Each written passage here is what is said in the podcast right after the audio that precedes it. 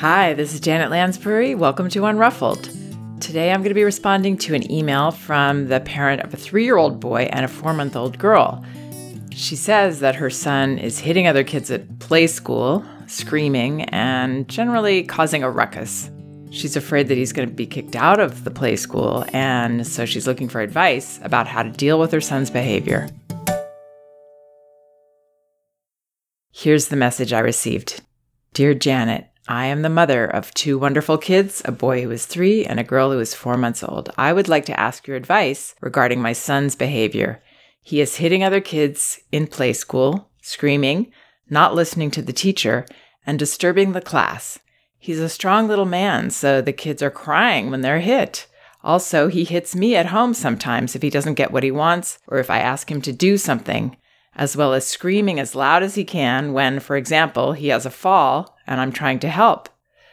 I can't manage to stay calm every time, so sometimes I yell too, and I put him on timeout, but he never obeys. He only listens to his father when he puts him in timeout. I'm afraid my boy won't be accepted in the play school anymore. I would really appreciate your advice. Okay, so I thought this would be a good one to cover because it reflects a common misjudgment that we make as parents. I believe we even do this with ourselves. We have a feeling about something. We feel really uncomfortable and out of control over something, and we just want the feeling to go away we just want to make it go away. So we might stuff it with substance or food and avoid the feeling, escape from it, just get it away. This little boy sounds very, very unsettled. When children behave in this manner, when they are hurting other children or lashing out, it's a sign that they can't contain their feelings. They're communicating their distress. They're putting it out there as children do. So we aren't going to be successful at helping our child with this behavior if we're just looking at it as a problem in itself that we have to fix, the behavior. We're just trying to manage the behavior. Just stop acting like this. Maybe if we punish him, he'll stop. Time out. Yelling at him because, come on, just stop. Stop acting like this. Stop feeling like this. And he can't because young children actually are very healthy in the way that they vent. They don't hold on to the feelings usually at this young age. They are really good at processing them out, and that's healthy for them to do. So, whenever children are behaving in these challenging ways, we have to look at what's going on. Why is this happening? What is the cause for this behavior? we can't be successful just addressing the behavior itself and getting it to stop. And there can be a lot of reasons that children are dysregulated like this. A very, very common one sounds like it's at least part of this situation, if not the main part, is that there's a new baby. That is extremely uncomfortable for most children. I believe it's in Siblings Without Rivalry where they use the classic example of what this feels like. Imagine that your spouse came home one day, or maybe they were even telling you in advance that this exciting thing was going to happen. They bring home a new young wife or husband, as the case may be, and they say, Hey, I still love you just as much, if not more. But now we've got him or her here too and I love them as well. And let's just all love each other and live together. And come on, isn't it great? She's cute or he's cute. We don't understand how unsettling this can be for children. But this could happen to a family for other reasons as well. And that's why I thought it was a good example because I've actually covered the situation in a lot of my podcasts and my posts and in my book, No Bad Kids. I've covered the difficulties of this transition. But this result could be caused by other transitions as well, other forms of stress that a child is taking on.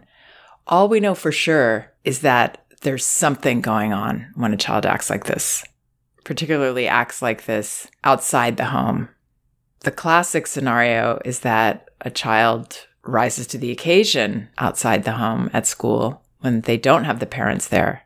And then when they come home, they release stress through this kind of limit pushing behavior. But in this case, these feelings are kind of bleeding out into other situations. And the way we can help with that is in our homework, in the way that we handle it at home. So this mother says that she sometimes has the experience where her son hits her when he doesn't get what he wants or when she asks him to do something, as well as screaming as loud as he can. When, for example, he has a fall and I'm trying to help. So, those are examples of venting. Screaming is actually, for a child this age, it's actually a very healthy form of venting. So, I would actually try to shift your perspective to perceiving the screams as not a problem, not a fire that we have to put out, but actually the release, the healing, you know, that he's feeling. Falling down or getting hurt is helping him to vent that. It doesn't mean that he's terribly hurt. It means that he's tapped into this feeling that he really needs to vent and he's blasting it out there. So, as hard as this can be for us as parents, and it's probably the most challenging thing to see our children's expressions of uncomfortable feelings as so, so positive, that's what's going to help him to feel safe sharing this, venting this with the people he really needs to vent it with. The mother that betrayed him by having another baby that she loves. That's who he needs to scream to. It's different from screaming at, that it's your fault. It's screaming to. He's sharing with you he's taking off all the layers and showing you his heart right there. And there's distress. But the more he can express it, the better he'll feel and the calmer he'll be, particularly if we can get this message and be okay with it, be comfortable with it, see it as positive, see it as the cure, not the problem. So the screams are golden opportunities for us to welcome the feelings, which doesn't mean we let him run up and scream in our ear. We don't let him take it out on us, but we want him to vent that. We want him to scream. Now, the hitting is a lashing out of the feelings, and obviously, we're going to stop that with our hands as much as possible.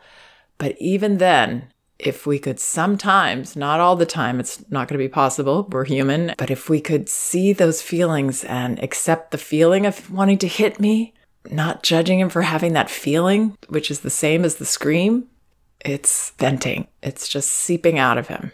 So if we can say, Ah, I see, you really want to hit. I see that. While we're blocking it comfortably, easily, he's still a little guy. We can do this. We don't have to get up and put him in another room and send him away or move away. We can hold his wrists, we can hold him firmly and look at him and nod our heads. Yeah, man, you really want to hit. You want to hurt me right now. You didn't like that I all we have to know is what just happened or why he's hitting, if we know. If we don't know, then we just notice he's hitting. You want to hit. We don't have to come up with the reason behind it or name emotions right there.